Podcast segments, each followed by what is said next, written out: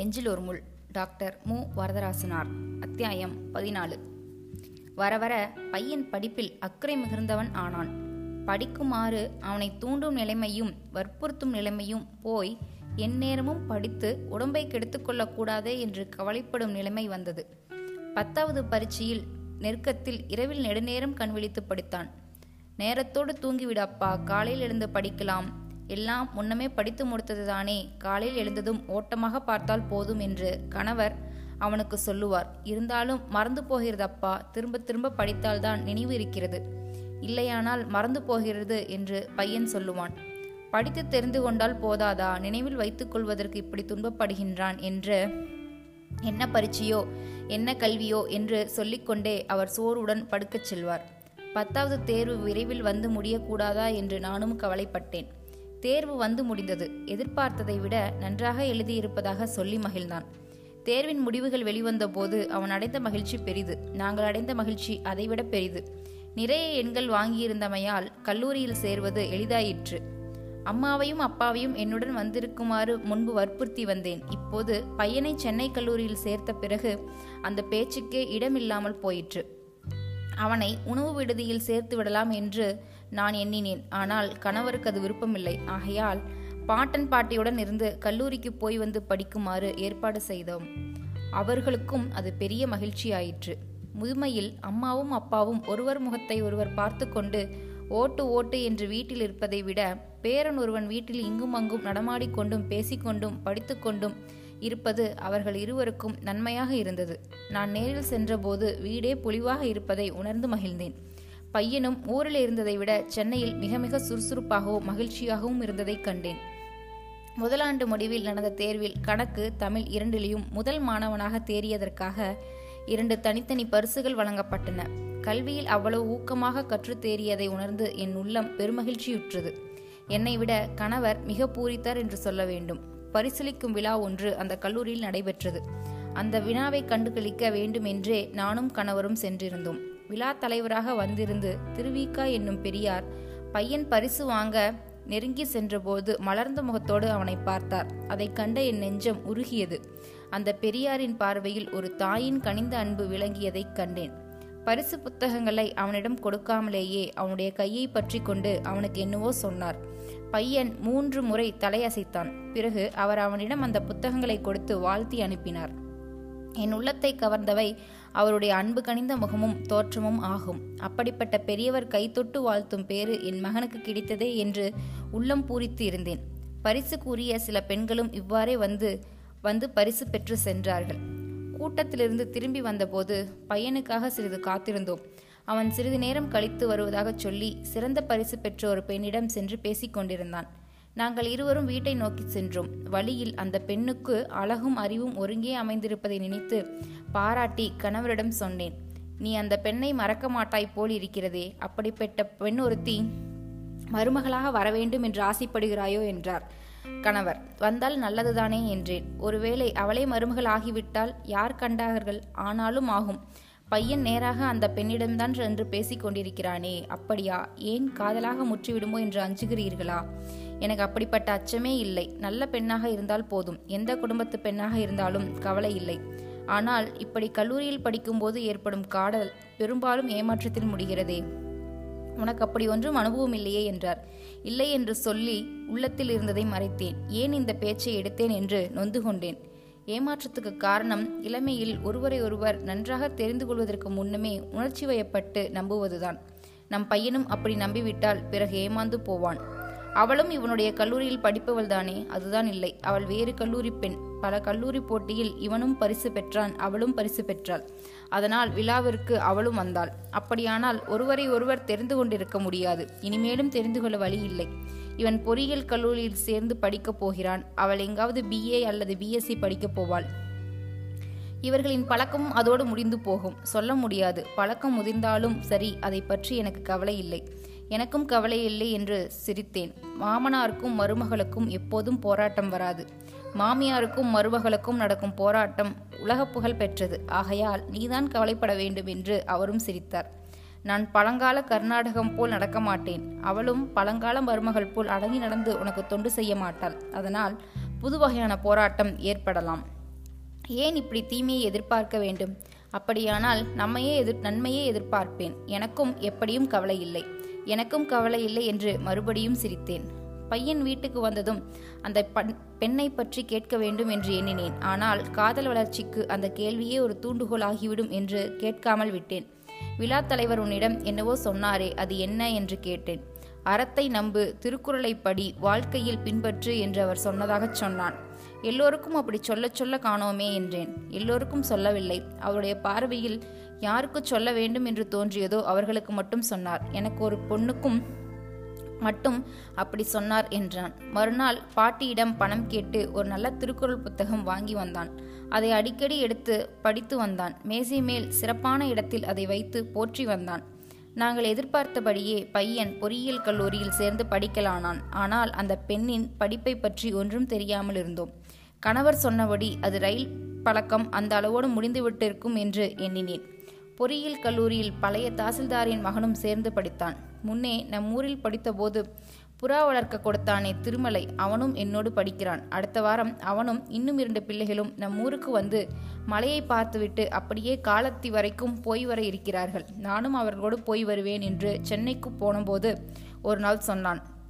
வரட்டும் நம் வீட்டிலேயே தங்கி இருக்கட்டும் நீயும் அவர்களோடு காலத்திக்கு போய் வா என்று இசைந்தேன். அடுத்த வாரம் அவனும் தாசில்தார் மகன் திருமலையும் இன்னும் ஐந்தாறு மாணவர்களும் வந்து வீட்டில் தங்கினார்கள். எல்லோரும் மேல் மாடியில் தங்கி ஆரவாரமாக பேசிக் கொண்டிருந்தார்கள். நான் படித்த காலத்தில் மாணவியர் விடுதிக்கு சென்று மணிக்கணக்காக வெட்டி பேச்சு பேசி அரட்டையடித்த நாள்கள் நினைவுக்கு வந்தன. அவர்கள் எல்லோருமே பொறியியல் கல்லூரி மாணவர்கள் என்பதை கேட்டு அறிந்தேன். சிறிதும் கவலை இல்லாமல் அவர்கள் கூடி பேசியும் மகிழ்ந்தும் ஆரவாரம் செய்தும் பொழுதுபோக்கியதால் எங்கள் வீடே மாலை நேரத்தில் மாணவர் விடுதி போல் இருந்தது. அவர்கள் மலையை பார்க்க புறப்பட்டு சென்றபோது படிக்கும் நேரத்தில் அமைதியடையும் அந்த விடுதி போலவே இருந்தது. காலத்திற்கு சென்று திரும்பும்போது வீட்டில் வந்து தங்கியிருந்து விட்டு சென்னைக்கு செல்லுமாறு சொன்னேன். அவர்களும் அவ்வாறே வந்தார்கள். அவர்கள் எல்லோரிலும் திருமலை என்னிடம் நன்றாக பழகினான். அவனுடைய தந்தை ஓய்வு பெற்று திருநெல்வேலியில் குடும்பத்தை வைத்து தம்பியரை படிக்க வைப்பதாகச் சொன்னான். பெற்றோர் தொலைவில் இருப்பதால் சின்ன விடுமுறைகளின் போது நீ கண்ணழகனோடு இங்கே வந்து எங்கள் வீட்டில் தங்கியிரு. உங்கள் வீடு போலவே எண்ணிக்கொள் என்றேன். அவனும் அதற்கு இசைந்தான். அடுத்த நான்கு ஐந்து விடுமுறைகளின் போது ஊருக்கு வந்து நன்றாக பழகினான். பையனுக்கு சொன்ன வேலைகளையும் தானே ஏற்றுக்கொண்டான். சென்னைக்கு சென்ற போதும் அடிக்கடி அவன் பையனுடன் வந்து போனதை பார்த்தேன். அப்பாவிடமும் அம்மாவிடமும் திருமலையும் நெருங்கி பழகிவிட்டதைக் கண்டேன். எங்கள் குடும்பத்தில் ஒருவனாகவே அவன் நெருங்கி பழகினான். அப்பாவும் அம்மாவும் அவனை பற்றி நல்லவாறு தெரிவித்தார்கள். இப்படிப்பட்ட நல்ல இளைஞன் ஒருவன் பையனுக்கு நட்பாக வாய்த்தது நல்லது என்றும் இளமையில் பழகும் பக்கத்திற்கு ஏற்றபடியே பண்புகள் அமையும் என்றும் நல்ல நட்பு வாய்த்து விட்டபடியால் பையனினி கெடுவதற்கு வழியில்லை என்றும் அப்பா மகிழ்ச்சியோடு தெரிவித்தார். கேட்ட என் உள்ளம் களிப்புற்றது. முதல் ஆண்டில் வந்தது போலவே இரண்டாம் ஆண்டின் தொடக்கத்திலும் மாணவர் சிலர் சேர்ந்து வந்து தங்கியிருந்து காலத்தி திருப்பதி முதலிய இடங்களுக்கு சென்றார்கள். திரும்பி வந்தபோது வீட்டில் இரண்டு நாள் தங்கியிருந்தார்கள். வீடு முழுவதும் ஆரவாரமாக இருந்தது. ஆண்டுக்கு ஒரு முறை மேல் மாடியில் திருவிழா நடப்பது போல் இருந்தது. கீழே இருந்தபடியே நானும் கணவரும் அவர்களின் வெட்டி பேச்சையும் ஆரவாரத்தையும் கேட்டுக்கொண்டிருந்தோம் பேச்சுக்கு இடையே அறவாளி என்ற சொல் இரண்டு மூன்றை கேட்டது. உடனே உற்று கேட்க தொடங்கினேன். ஏன் இப்படி உற்று கேட்கிறாய்? என்றார். இருங்கள் சொல்கிறேன் என்று அவர்களின் பேச்சை கேட்டேன். தெளிவாக கேட்காமையால் எழுந்து சென்று மாடிப்படி அடிகேன் என்று கேட்டேன். முன்னோர்களை அறவாளி புகழவும் இல்லை. காலத்தவர்களை பழிக்கவும் இல்லை. இரண்டிற்கும் உள்ள வேற்றுமையை எடுத்து சொன்னார் என்றான் திருமலை. முன்னோர்களின் வாழ்க்கையில் இருந்த அவ்வளவு அமைதியும் இன்பமும் நன் வாழ்க்கையில் இல்லை என்று சொன்னார் அல்லவா? அப்போது அந்த காலம் பொற்காலம் என்று புகழ்ந்தது போல் ஆயிற்றே என்றான் ஒருவன். உடனே பையனுடைய குரல் கேட்டது. அவர் எதற்காக அப்படி சொன்னார் என்பதை அடியோடு மறந்துவிட்டு பேசுகிறீர்களே. பழங்காலத்தில் உடலுக்கு வரும் துன்பங்கள் மிகுதியாக இருந்தன என்றும் அதனால் அந்த காலத்தில் கோட்டை கவசம் கேடயம் வில் வாள் முதலியவை தேவையாக இருந்தன என்றும் இந்த காலத்தில் உள்ளத்துக்கு வரும் துன்பங்கள் மிகுதி என்றும் மாரடைப்பு மூளைக்காய்ச்சல் சர்க்கரை நோய் எலும்புருக்கி முதலிய நோய்கள் கவலை மிகுதியால் வரும் நோய்கள் என்றும் மனதின் அதிர்ச்சியாலும் அலைச்சலாலும் பல நோய்கள் எல்லை மீறி இடையூறு ஆகின்றன என்றும் அதனால் இந்த காலத்துக்கு வேண்டியவை கோட்டை கவசம் கேடயம் முதலியவை அல்ல என்றும் தோட்ட வேலை குழந்தை விளையாட்டு கற்பனை கலை மெய்யுணர்வு முதலியவைகளே இந்த காலத்துக்கு மக்களுக்கு மிக மிக வேண்டியவை என்றும் கூறினார். இந்த கருத்தை விட்டுவிட்டு அவர் படித்தாரா புகழ்ந்தாரா என்று பேசுகிறீர்களே என்றான். பையனுடைய இந்த தெளிவான பேச்சை கேட்டதும் என் உள்ளம் குளிர்ந்தது. உடலில் ஒரு வகை பூரிப்பு ஏற்பட்டது. களிப்பு மிகுதியால் கண்கள் நீர் நிரம்பின. அப்போது இன்னொருவன் கேட்டிருந்தது ஆமாம் அன்றைக்கு நானும் வந்திருந்தேன் அல்லவா? இந்த காலத்தில் மனநோயும் இதய நோயும் மிகுகின்றன என்றும் அவற்றை தடுக்க வேண்டுமானால் தத்துவ ஞானம் மெய்யுணர்வு எல்லோருக்கும் கட்டாயம் வேண்டும் என்றும் சொன்னார் மெய்தான் என்றான். உடனே திருமலையின் குரல் கேட்டது. அதைவிட இன்னொன்று சொன்னாரே அது மிகவும் பொருத்தமானது. அதாவது பொய் சொல்லக்கூடாது திருடக்கூடாது விபச்சாரம் கூடாது என்று அறநூலின் விதிகளுக்கு காரணம் சொன்னாரே அதுபோல் யாரும் இதுவரையில் சொல்லவே இல்லை என்றான். என்ன சொன்னார்? அதை பற்றி சொன்னபோது நான் இல்லை என்றான் முன்னே பேசியவன். அதாவது பொய் சொல்லக்கூடாது என்று அறநூல் சொல்கிறது. அது விதியாயிற்று. எப்படி ஆயிற்று பொதுவாக எல்லோருக்கும் அதனால் நன்மை இருக்கிறது. அதனால் எல்லோருக்கும் போற்றும் விதியாயிற்று. பொய் சொல்லி வாழ்கிறவனும் தன்னிடம் யாரும் பொய் சொல்லக்கூடாது என்று எதிர்பார்க்கிறான். தன் மனைவி மக்களும் தன்னிடம் பொய் சொல்லக்கூடாது என்கிறான். அதனாலேயே அது இயற்கை சட்டம் என்று ஏற்படுகிறது.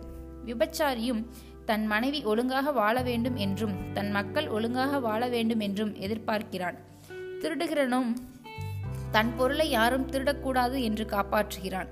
அதனால் அறம் என்பது எல்லோரும் மனதிலும் உள்ள பொது சட்டம் இயற்கை சட்டம் இப்படி விளக்கம் கொடுத்தார் என்றான் திருமலை.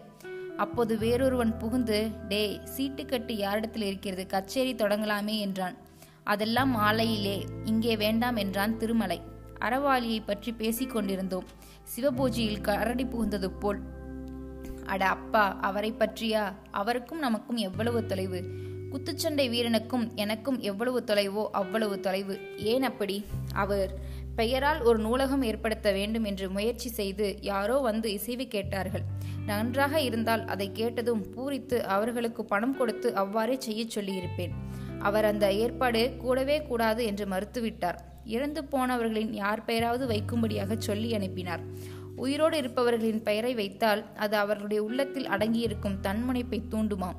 யான் எனது என்னும் செருக்கு வளருமாம். அதனால் தம் நன்மையை கருதி அவ்வாறு செய்ய வேண்டாம் என்று சொல்லி அனுப்பினார்.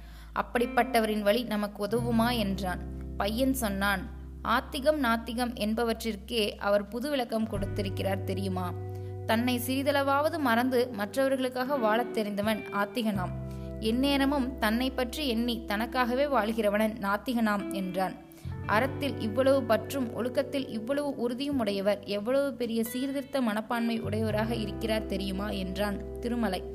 ஆமாம். சமயச் சான்றோரின் வாழ்க்கையில் கூறப்பட்ட எந்த அற்புதங்களையும் பாராட்டக்கூடாது என்கிறார். புத்தரும் அந்த காலத்திலே கூறினார் யார் கேட்டார்கள்? அவருடைய வாழ்க்கையிலேயே அற்புதங்கள் பற்றி கற்பனைகளை சேர்த்து விட்டார்கள். அவருக்கு முன் பிறப்பு இத்தனை என்று எழுதி அத்தனை பிறப்பு நிகழ்ச்சிகளையும் நாட்குறிப்பு போல் எழுதிவிட்டார்கள் மூட நம்பிக்கையே கூடாது என்றார் புத்தர். ஆனால் அவருடைய பல்லுக்கு பெரிய கோயில் கட்டி அதை பக்தியோடு வழிபடுகிறார்கள். பல்லில் என்ன இருக்கிறது? சொல்லில்தானே உண்மை தெரி. அற்புதங்களைத் தவிர சமயத்தின் பெருமையை விளக்க வேறொன்றும் இல்லை என்று எண்ணுகிறார்கள் பலர். அறியாமை சமய உண்மைகளும் சமய பெரியோர்களின் தன்னலமற்ற பொது தொண்டும் தியாகமும் பற்றி சொன்னால் போதுமே பெருமை விளங்குமே. அதற்கு மாறாக இப்போது சிறுமைதான் ஏற்படுகிறது. அற்புதங்களை நம்பாத காரணத்தால் இளைஞர்கள் சமய நெறிகளை நம்புவதில்லை. விஞ்ஞான உண்மைகள் கதைகளால் பரவி விளங்கவில்லை. அதுபோல் சமய உண்மைகள் அற்புதங்களால் விளங்க வேண்டியதில்லை என்பது அறவாளியின் கருத்து. இவ்வாறு அவர்கள் ஒருவருக்கொருவர் மறுமொழி சொல்லிக்கொண்டே இருந்து பிறகு தங்கள் பயணத்தை பற்றி திட்டமிட்டத் தொடங்கினார்கள். மாடிப்படியை விட்டு கூடத்திற்கு சென்றேன். என்ன பேசினார்கள் என்றான் கணவர். இளம் பிள்ளைகள் புதிய கருத்துக்களை ஆர்வத்தோடு பேசினார்கள். அறவாளி என்று பெரியவர் ஒருவர் அவருடைய பெயரை கேட்டதால் அங்கே சென்றேன்.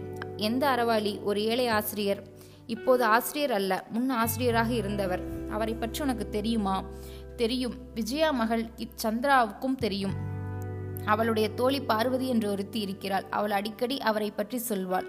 உனக்கு நேரில் தெரியுமா? தெரியாது. உங்களுக்கு தெரியுமா? எனக்கும் நேரில் தெரியாது. பல ஆண்டுக்கு முன் சுப்ரத்தினம் என்ற என்ஜினியர் ஒருவன் இருந்தான். அவன் ஜமீன்தாருக்கு நண்பன் கெட்ட விபச்சாரி. அவன் சொல்லி கேள்விப்பட்டது உண்டு. அவனுக்கும் அந்த அறவாளி என்பவர் உறவு. ஆனால் அவனுக்கு அவர் மேல் வெறுப்பு உண்டு. வெறுப்பாக பழித்து பேசுவான். அவன் செத்து போனதாக கேள்வி. அவனுடைய மனைவி ஒரு பெரிய டாக்டர். டாக்டர் அல்லியா ஆமாம் உனக்கு எல்லாம் தெரிந்திருக்கிறதே. இந்த பிள்ளைகள் என்ன பேசிக் கொண்டிருந்தார்கள்?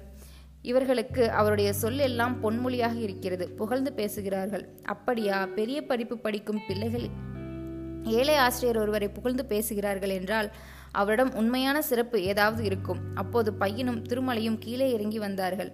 பையன் அவர்களுடைய பயணத்திட்டத்தை கூ பற்றி கூறினான். அது முடிந்ததும் நான் அவனையும் திருமலையும் பார்த்து நீங்கள் அறவாளி அறவாளி என்று என்னை என்னவோ பேசினீர்களே என்றேன். அப்படி ஒரு பெரியவர் சென்னையில் இருக்கிறார். மிகவும் நல்லவர். தெளிவான அறிவு உள்ளவர். இளைஞர்களாகிய நாங்கள் எல்லாம் ஒழுக்கத்தோடு நெறியாக வாழ்கிறோம் என்றால் அவர்தான் காரணம் என்று சொல்ல வேண்டும் என்றான் திருமலை. அவர் எப்படி உங்களுக்கு பழக்கம்? எங்கள் கல்லூரியில் மின் மின்சாரம் பற்றி கற்பிக்கும் ஆசிரியர் ஒருவர் இருக்கிறார். அவருடைய பெயர் மணிமொழி. அவருடைய வீட்டுக்கு அறவாளி வருவார். ஒரு முறை ஞாயிற்றுக்கிழமை காலையில் வருகிறார். அங்கே போய் அவருடன் பேசிக்கொண்டிருப்போம் அப்படித்தான் பழக்கம் ஏற்பட்டது என்றான் பையன். அவர்கள் அங்கிருந்து போன பிறகு கணவர் என்னை பார்த்து அப்படிப்பட்டவரோடு பழகி பையன் சாமியார் ஆகிவிடக்கூடாது அதுதான் எனக்கு கவலை என்றார். சாமியாருக்கும் ஆளல்ல அவர். இந்த உலகத்தில் பிறரையும் வாழ வைத்து தானும் வாழ்வதே சமய நெறி என்று சொல்கிறவர் அவர். அவர் மிக முற்போக்கான அறிஞர் என்று சந்திராவின் தோழி அடிக்கடி சொல்வாள் என்றேன். அப்படியானால் கவலை இல்லை என்றார். அதற்கு அடுத்த ஆண்டில் இவ்வாறே ஊர் சுற்றி பார்க்க இளைஞர் கூட்டம் வந்தது. ஆனால் அப்போது ஆண்கள் மட்டுமல்லாமல் பெண்களும் இருவர் வந்தனர். எனக்கு பெரிய வியப்பாக இருந்தது. திருமலை அந்த இருவரையும் அறிமுகப்படுத்தினான். ஒருத்தியை காட்டி இவர் எங்கள் ஆசிரியர் மணிமொழியின் தங்கை. இவர் இவருடன் பி பிடி வகுப்பில் படிப்பவர். இவர்கள் இருவரும் உங்களோடு இங்கேயே தங்கியிருக்கட்டும் என்று சொல்லி மாடிக்கு சென்றான். பிறகு அவர்கள் இருவருடனும் பேசிக் கொண்டிருந்தேன். படிப்பு முதலியவைகளை கேட்டறிந்தேன். இருவரும் பிஎஸ்சி என்னும் விஞ்ஞானம் பட்டம் பெற்று பிடி என்னும் ஆசிரியர் பயிற்சி படிப்பதாக அறிந்தேன். ஒருத்தி மாநிறமும் அளவான உயரமும் குண்டு முகமும் பெரிய கண்களும் உடையவளாக இருந்தாள். ஏறக்குறைய பார்வதி போல் விழி விழியும் மூக்கும் அமைந்து தோன்றினாள். மற்றவள் எலுமிச்சம்பரம் நிறமாகவும் உயரமாகவும் கோல் முகத்துடனும் கூரிய மூக்குடனும் இருந்தாள். மாநிறமுள்ள பெண்களை எங்கேயோ பார்த்தது போல் நினைவு வந்தது. எண்ணி எண்ணி பார்த்தேன். எங்கே பார்த்தேன் என்பது தெரியவில்லை. மற்ற பெண்களை விட அவள் சுறுசுறுப்பாகவும் ஆர்வமாகவும் இருந்தாள். நெருங்கிய உறவினர் போல் அன்புடன் கலந்து பழகினாள். படித்து பட்டம் பெற்ற பெண்கள் சிலர் செருக்கோடு ஒதுங்கி நடப்பதைப் போல் அல்லாமல் அவள் நெருங்கி பழகியது எனக்கே வியப்பாக இருந்தது. நான் ஏதாவது வேலையாகச் சென்றால் என்னுடன் வந்து அந்த வேலையை தானே செய்யவும் முன்வந்து செய்தாள். சிறிது நேரம் கழித்து பையன் கீழே வந்து உணவு ஆகிவிட்டதா? என்று என்னை கேட்டுவிட்டு அந்த பெண்ணை பார்த்து என்ன அரசி எங்கள் வீடு எப்படி இருக்கிறது? உனக்கும் பரிமளத்துக்கும் வசதியாக இருக்கிறதா? என்ன வேண்டுமோ அம்மாவை கேட்டால் எல்லாம் செய்வார்கள் என்று சொன்னான். எங்களுக்கு பழகத் தெரியாதா? கேட்க தெரியாதா? சொந்த வீடு போல் இருக்கிறது. என் தாயிடம் பழகுவது போல் இவரிடமும் பழகிறேன். உங்களுக்கு எங்களை பற்றி கவலை வேண்டாம் என்றாள் அவள். பையனும் அவளும் நெருங்கி பழகுகிறார்கள் என்பதை அந்த பேச்சாலும் பார்வையாலும் புன்சிரிப்பாலும் தெரிந்து கொண்டேன்.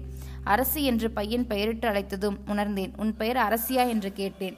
முழு பெயர் அன்பரசி என்றாள். உடனே எனக்கு அந்த பரிசளிப்பு கூட்டம் நினைவுக்கு வந்தது. அன்று விழா முடிந்ததும் பையன் அவளோடு பேசிக் கொண்டிருந்தது நினைவுக்கு வந்தது. அந்த பழக்கம் முடியவில்லை முதிர்ந்து விட்டது என்பதை உணர்ந்தேன். அன்று வீட்டுக்கு திரும்பி வந்தபோது கணவர் சொன்னவை நினைவுக்கு வந்தன. மூன்று ஆண்டுகளில் அன்பளர்ச்சியும் வளர்ந்து விட்டாள். என் நினைவும் மாறிவிட்டிருந்தது. இப்போது நினைவு வந்தவுடன் பழைய எண்ணங்கள் திரும்ப வந்தன. அறிவும் அழகும் ஒருங்கே அமைந்த இப்படிப்பட்டவள் மருமகளாக அமைந்தாள் என்று கணவர் வேடிக்கையாக பேசி யார் வந்தாலும் எனக்கு கவலை இல்லை என்று நான் சொன்ன சொற்களை நினைத்தேன். இவ்வாறு நினைத்து கொண்டிருந்த போது கணவர் வீட்டுக்குள் நுழைந்தார். அவர்கள் இருவரையும் பார்த்துவிட்டு பேசாமல் இருந்தாள் மாடியில் கேட்ட ஆரவாரத்தால் உணர்ந்து பையனும் மற்றவர்களும் வந்துவிட்டார்களா? என்றார். ஆமாம் இவர்கள் இருவரும் அவர்களோடு வந்தவர்கள்தான். அன்பரசி பரிமளம். பீடி படிப்பவர்கள் என்றேன் பெண்கள் இருவரும் எழுந்து வணக்கம் சொன்னார்கள். மூன்று ஆண்டுகளுக்கு முன் பையனுடன் பரிசு வாங்கிய பெண் நினைவு இருக்கிறதா அந்த அன்பரசிதான் என்று அவளை சுட்டி காட்டினேன் அப்படியா? என்று கணவர் வியப்போடு பார்த்தார். உங்களுக்கு இவ்வளவு தெளிவாக நினைவு இருக்கிறதே அம்மா. மூன்று ஆண்டுகள் ஆகியும் நீங்கள் மறக்காமல் நினைவு வைத்திருக்கிறீர்களே என்றால் அன்பரசி.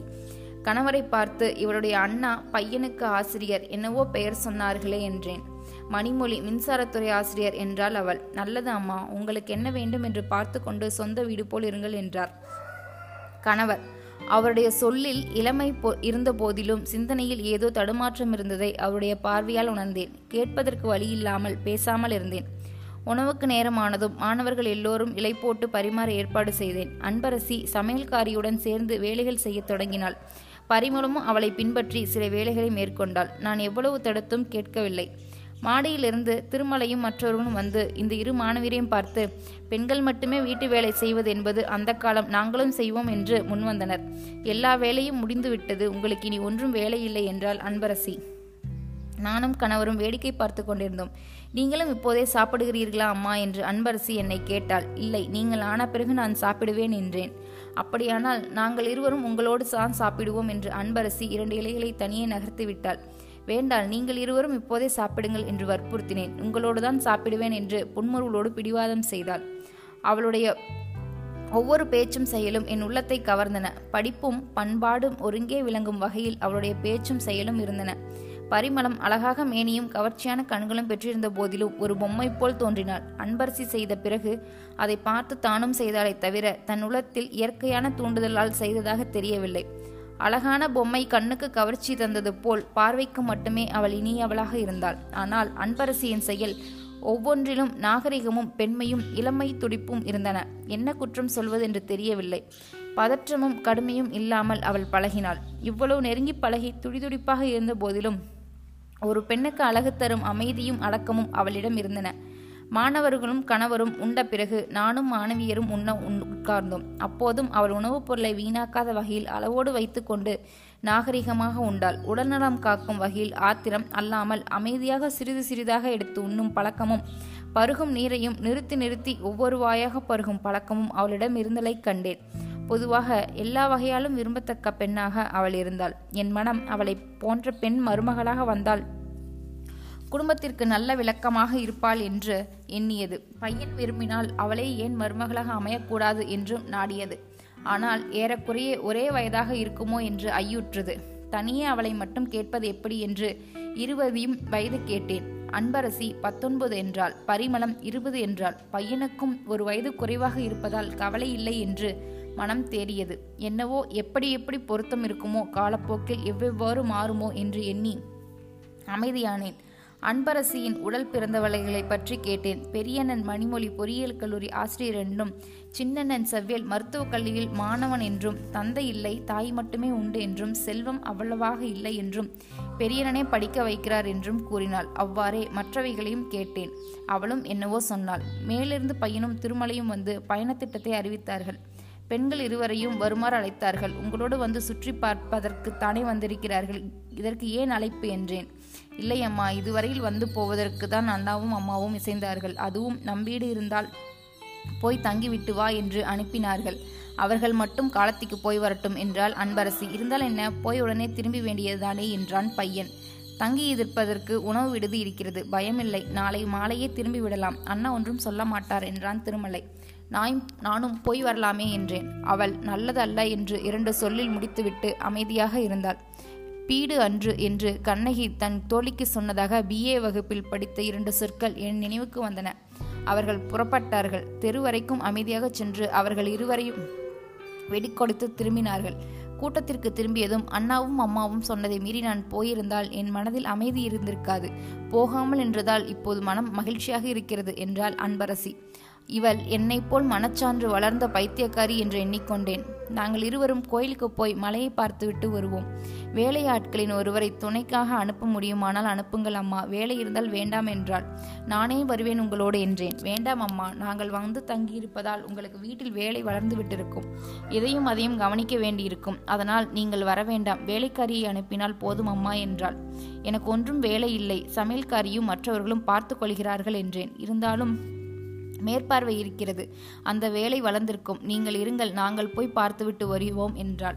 அவளுடைய வியப் விருப்பப்படியே வேலைக்காரியை துணையாக அனுப்பி செய்தேன் கூந்தலுக்காக பூ வாங்கி வருமாறு வேலையாளிடம் சொன்னேன்.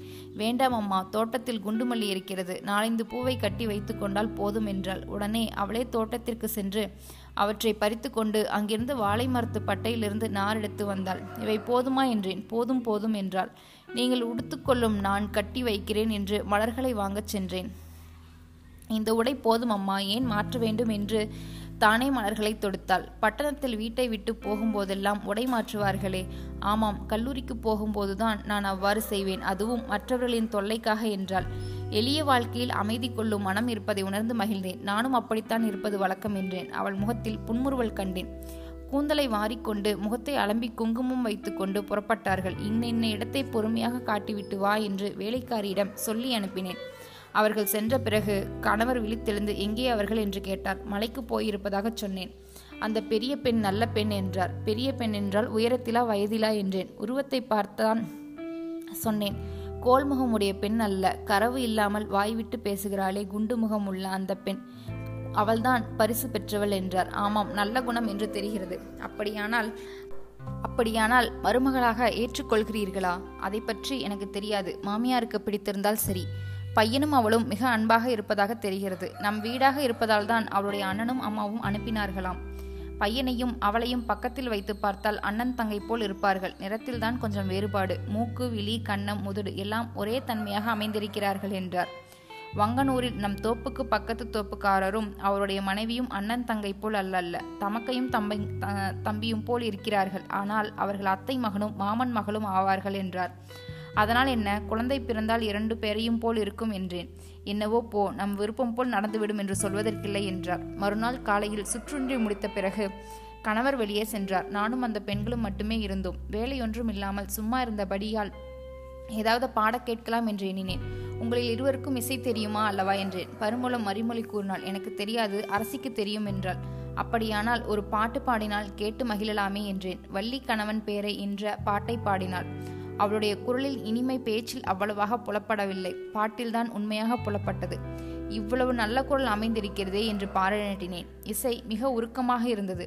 என் உள்ளமும் கிருகிர்ச்சாதே என்று அடியை பாடியபோது அவள் உண்மையாகவே உணர்ந்து பாடியது போல் இருந்தது. அந்த அடியை கேட்டு மயங்காமல் இருக்க முடியவில்லை. மாலை வடி வேலவர்க்கு என்று தொடங்கி மறுபடியும் பாடும்படியாக கேட்டு இரண்டாம் முறையும் மயங்கி இன்புற்றேன். பாட்டு முடிந்ததும் என் உள்ளமும் கிறுக்குச்சதோ என்று பாட்டு போல் நீட்டினேன். அவள் சிரித்தாள். இன்னொரு பாட்டு பாடும்படியாக கேட்டேன்.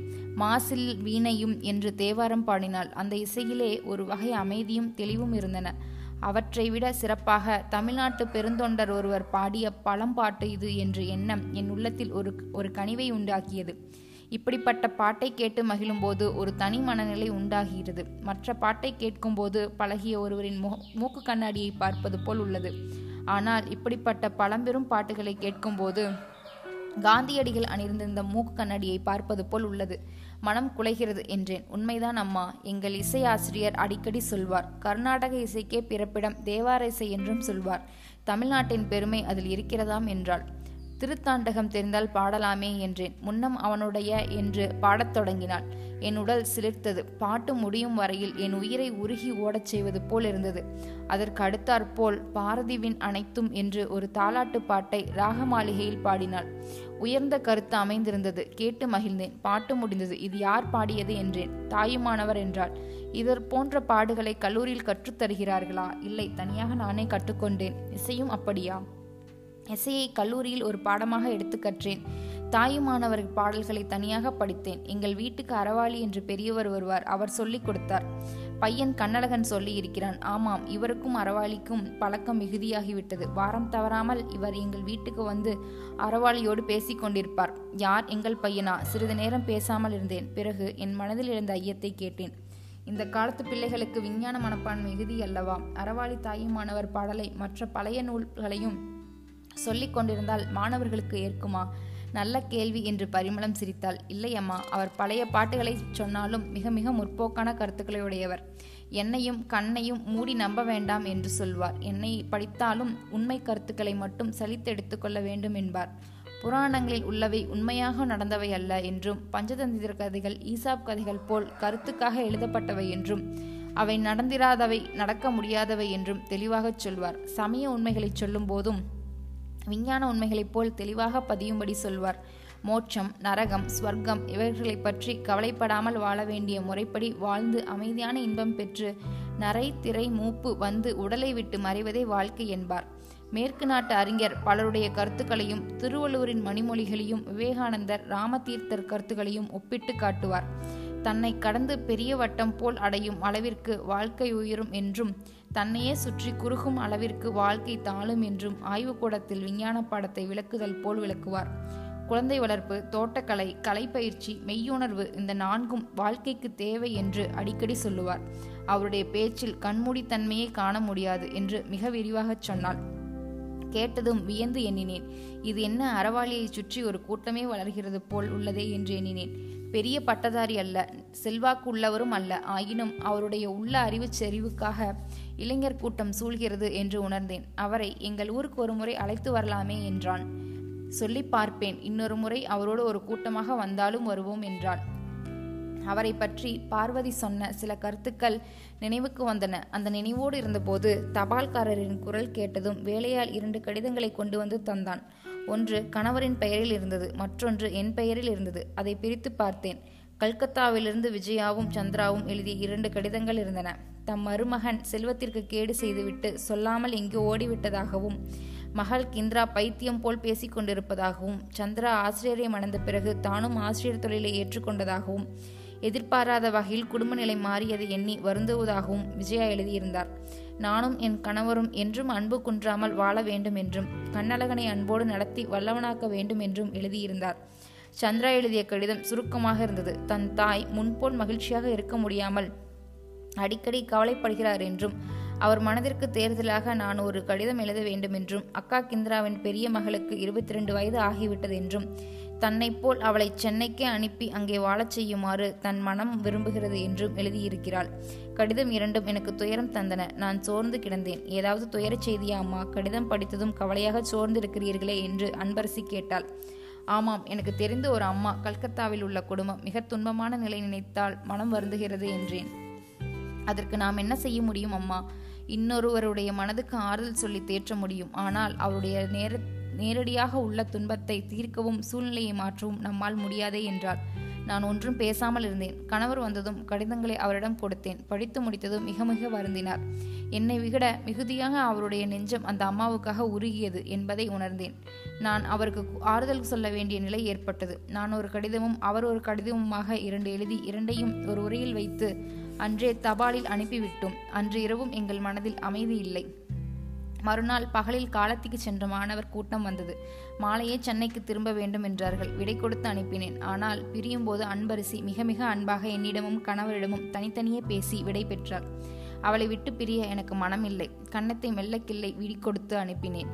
பெற்ற தாயிடம் பழகுவது போல் என்னிடம் பழகினாள். அம்மா அம்மா என்று மூன்று நாளாக அடிக்கடி அழைத்த குரல் என் செவிகளில் ஒழித்து கொண்டிருந்ததும் மகள் இல்லாத குறை அந்த மூன்று நாள்களில் தீர்ந்தது போல் இருந்தது.